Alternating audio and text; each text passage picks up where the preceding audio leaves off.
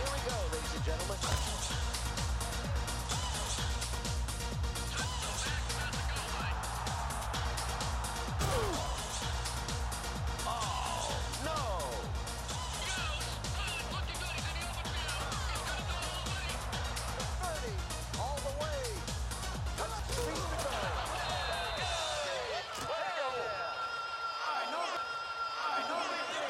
Today we are in week 4, next to the last in a series called You Make the Call. And I've been talking about how God is ultimately in control of everything, but God doesn't control our lives. And we've been looking at different topics and how we respond. What call are we to make when things come our way in life?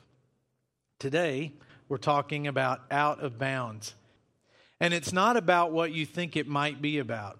When I hear out of bounds, I automatically think, well, we're talking about how to live in boundaries, how there's boundaries set up. And when we set up boundaries in life, life just goes better. And there's boundaries that if you step outside of them, then there's heavy consequences. All that's true, but that's another topic for another day. We're looking at boundaries today from a very different perspective. A football game is played out on a field that is, from end to end, 360 feet. And the width is 160 feet. So when you go and you watch, that's what you see. That's what you watch. You observe the game inside of those boundaries, and it makes sense because it's played inside of those boundaries. So everything that takes place is here. But when you're watching the game, what you don't see is all the stuff that happened out here. All the practice, all the blood, all the sweat, all the tears, all the effort, all the yelling by the coach, all the memorizing plays. You don't see all of that. You just see what takes place inside of these boundaries. You don't see the little boy at 12 years old passing over and over, catching over and over, blocking over and over, so he can finally get in the bounds of the field and play the game. Now, we'll come back to that in just a minute. That's our football lesson for the day. If you're not a Christ follower, I want to talk to you for just a minute. If you're not a person that has made the decision to follow Christ, if you haven't decided that you want to give your life to Him, step across that line and follow, I want to apologize to you. I want to apologize on behalf of pastors, teachers, churches who have taken the mystery out of God. People who have taken the wonder out of faith, because more often than not, a relationship with Christ is presented as one of two things: a way to keep you out of hell or a way to get you into heaven. Is that it? Is that all there is to following God? Is that all there is to making the decision to follow Christ? Just a way into heaven or a way out of hell? Just fire insurance or a first-class ticket to the pearly gates? Is that it? Is there more? Could there be more to following Christ and giving your life to Him than just not going to the place you don't want to go and going to the place where everybody wants to go? Is there more? Nights when I can't sleep, I go downstairs, turn on the television, and guess what's on TV at 3 o'clock in the morning? Anybody know? Infomercials. 3 o'clock in the morning, there are infomercials on. You're weak. You're a little bit sleepy. So now these things come on TV that they look like they're the answer to everything. They look like it's going to make your life better. So at 3 o'clock in the morning, I've made the decision to purchase the AbFlex, the Billy Banks boot camp video, and thinking these things are going to change my life, and I'm going to look like those guys on TV. Going to have a 6-pack instead of a 2-liter down there. You know, this is going to work out. Billy Banks boot camp video is still in the wrapper. I haven't even taken them out yet. The microwave steamer. Now that will revolutionize your kitchen. And for $39.95, you get 2, not 1, if you order within the next 15 minutes. I thought it would change the way well, my wife's probably thinking, what do you mean we cook? You know, the way my wife cooks. So we get the steamer. It's nothing like what we expect. And then the amazing chopper. You put your potatoes in there and pull that lever down, and that thing just chops them in these beautiful little cubes. And I thought life would be good if my potatoes looked like that when I got home and are on the table, right? Or if the tomatoes were that little cube, oh man, wouldn't that be nice? So order that thing up and get there and it's broken. It didn't even work. I was convinced that the infomercial people, the out-of-work Hollywood people, are very good at convincing you that your life will not be complete until you purchase this product, and then it will be great. Everything's going to be wonderful. You're going to be in shape. You're going to cook better. You're going to have all this time. And sometimes people present God just like that. Just accept Christ. Just give your life to God. Everything's going to be great. You're going to get miracles flowing. Your life's going to be perfect. You're never going to be down. You're never going to be hurt. You're never going to experience loss. Just give your life to God and all's going to be okay. And is that the way it happens? No. Doesn't happen that way. Are Christians, are people who follow Christ, are they exempt from all of those things? No. I believe following Christ doesn't exempt you for those things, but it sure does give you a way to handle those things. But sometimes people present Him in a way that takes the mystery out of who God is, the mystery out of who Christ is, and says, just follow these four things, just follow these five steps, and if you do that, everything's going to be okay. If you do that, everything's going to be all right, and then there's no mystery in God at all. And God is so much bigger. He's a much bigger being than a 4 or 5-step formula. He's a much bigger being than the bounds that we can put Him in. There is no formula to follow God. And I know if you're an engineer, you're thinking, oh my goodness, I live my life with formulas. Now you're telling me there's no formula to follow God. What am I supposed to do? In 1988, I got to tell you this story. In 1988, I went to a costume party, and I was a clown, dressed like a clown. And I go into this party in this barn that's way out in the country, and I go in, I don't know anybody, I'm new to this whole group that I'm a part of, and I go into this barn, and there's all this hay, and over in the corner I see a blue crayon. And I thought, that is a nice-looking crayon. So finally I go over, I talk to the blue crayon. And it was a person dressed up like crayon, but so I talked to her, and through persistence in a couple years, I began to date that blue crayon. And then through more persistence in a couple of more years, I got engaged to that blue crayon. And then I married that blue crayon. So it all goes back to that day, that night, at that party, looking across the room as a clown and seeing my wife in a blue crayon costume saying, oh my gosh, she is sharp, you know, look at her. And so if somebody would say, look, Donnie, you got to get that love formula. You got to write it down. You got to give it to her and say, Cinda, follow this formula, and it's all going to work out. There is no formula for falling in love, right? I know some of you wish so bad there was, but there is no formula. That's not the way it happens.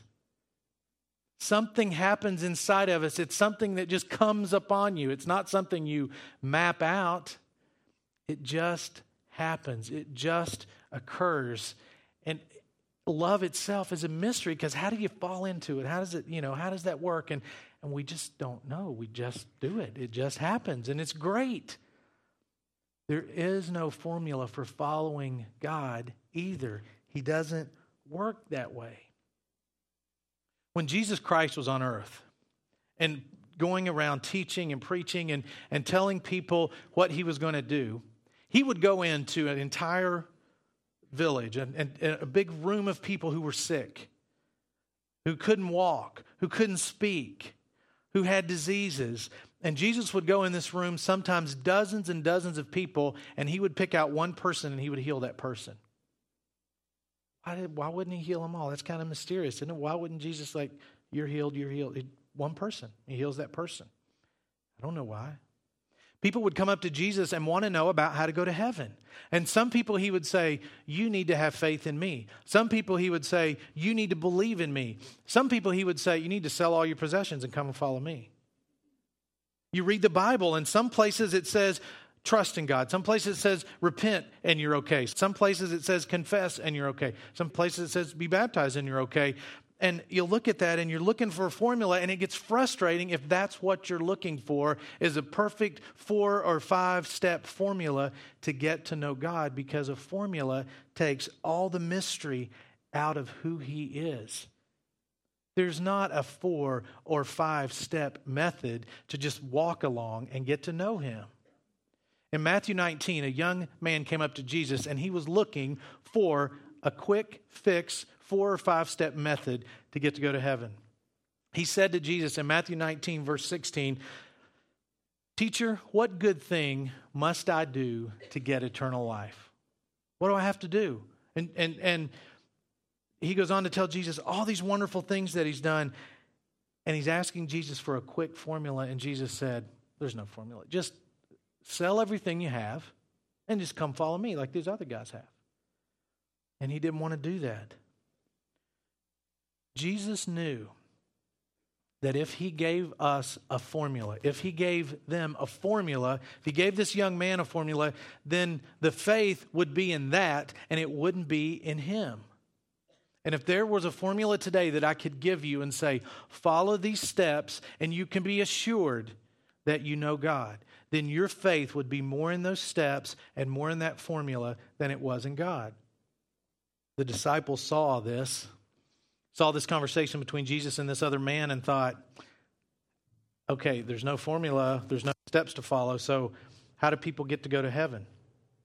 And Jesus looked and He said, with man, it's impossible, but with God, all things are possible.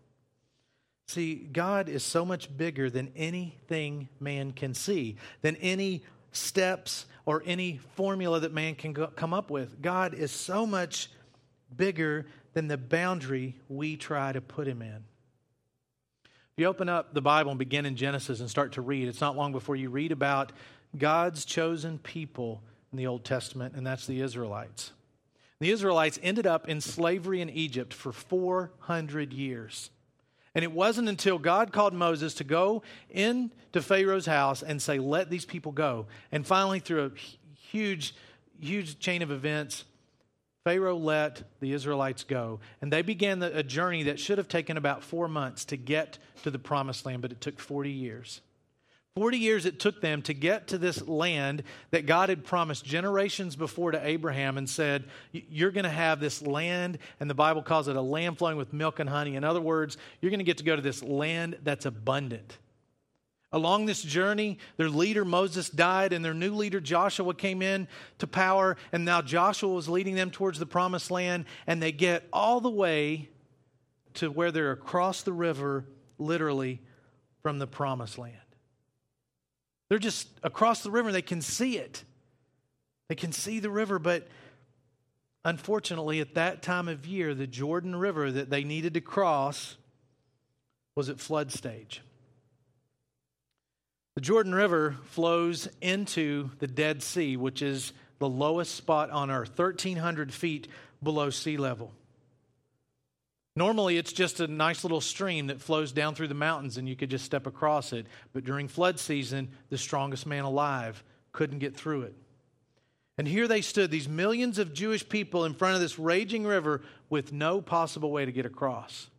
They're probably in groups thinking, okay, if I put this little guy on this tree and let it go, maybe we can get across that way. Or maybe this guy can run really fast. Maybe he can hop across on the rocks. And they're probably trying to figure out all these ways they can get across because they've had this 40-year journey and they finally see the land that their grandparents told them about, and they can't get there because of this raging river right in front of them. But what they couldn't see with their human eyes is that God was at work outside of the boundaries they had put Him in. God was at work out of their sight, upstream in their life, literally. In Joshua chapter 3, verse 15 and 16, it says this. Now it was harvest season, and the Jordan was overflowing its banks.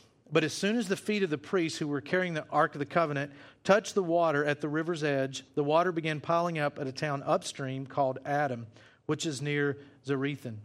And the water below that point flowed onto the Dead Sea until the riverbed was dry. Then all the people crossed over near the city of Jericho.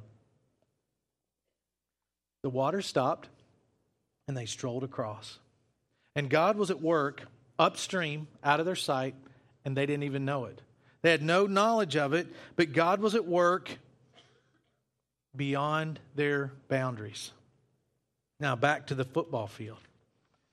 When we observe God working, when we observe God through going to church, through being a community group, or whatever, we observe Him inside of boundaries that we put up.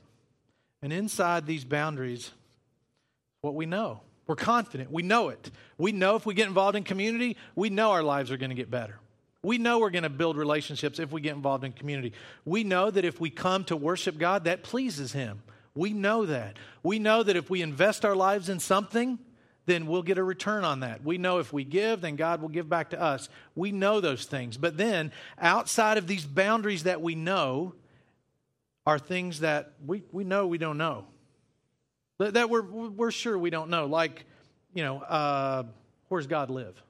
That's something we know we don't know. Or how old is God? Or who created God? Or was God a created being? And those are things we don't know.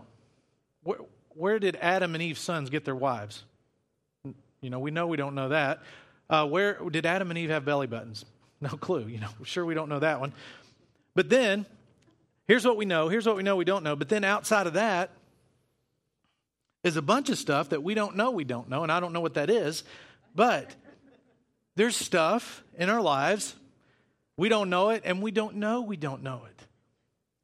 And God is always at work in our lives, whether we know it or not, whether we feel Him or not. He is at work. And the Israelites had to stand in front of that river and think, we can't cross it. There's no way. It's not possible. It can't be done. And they're right. With man, it was impossible. But just like Jesus said in Matthew 19 that I read just a minute ago, with God, all things are possible. So they're standing in front of this river wondering, how can we do this? And knowing that can't be done. And God was at work upstream, outside of the boundaries they knew. He was at work and they didn't even know it. My question today is, what's the river in your life? What's the river in your life? What's got you scared? What's got you wondering and confused and concerned that the next step you take is going to be the one where the current catches you and takes you to places you don't want to go? What's the river? Been betrayed by a friend, been betrayed by a spouse? Is the debt mounting up faster than you can deal with it? Do you look in the mirror and think, I hate that person? Are you dealing with an addiction? Did you lose somebody you love?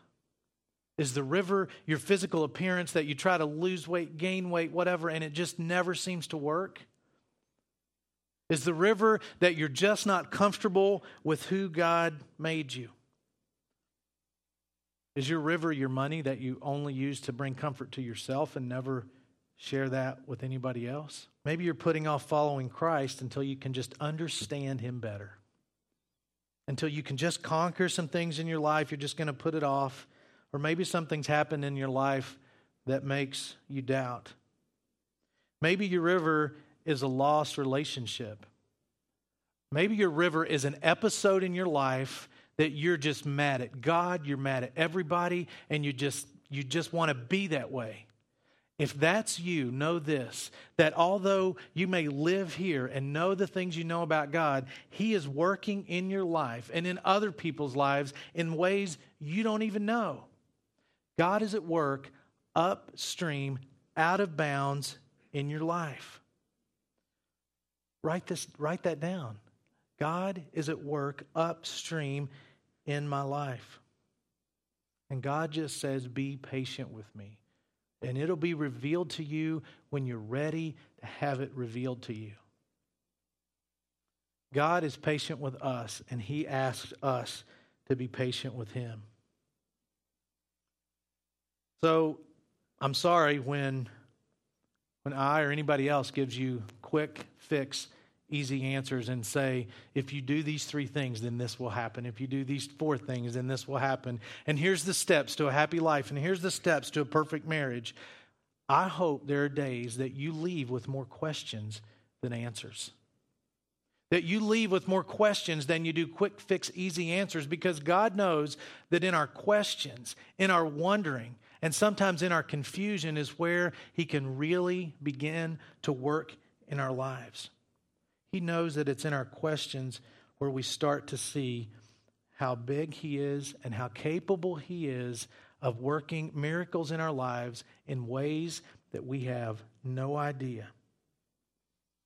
God's at work upstream in your life, outside of the boundaries that you've put up.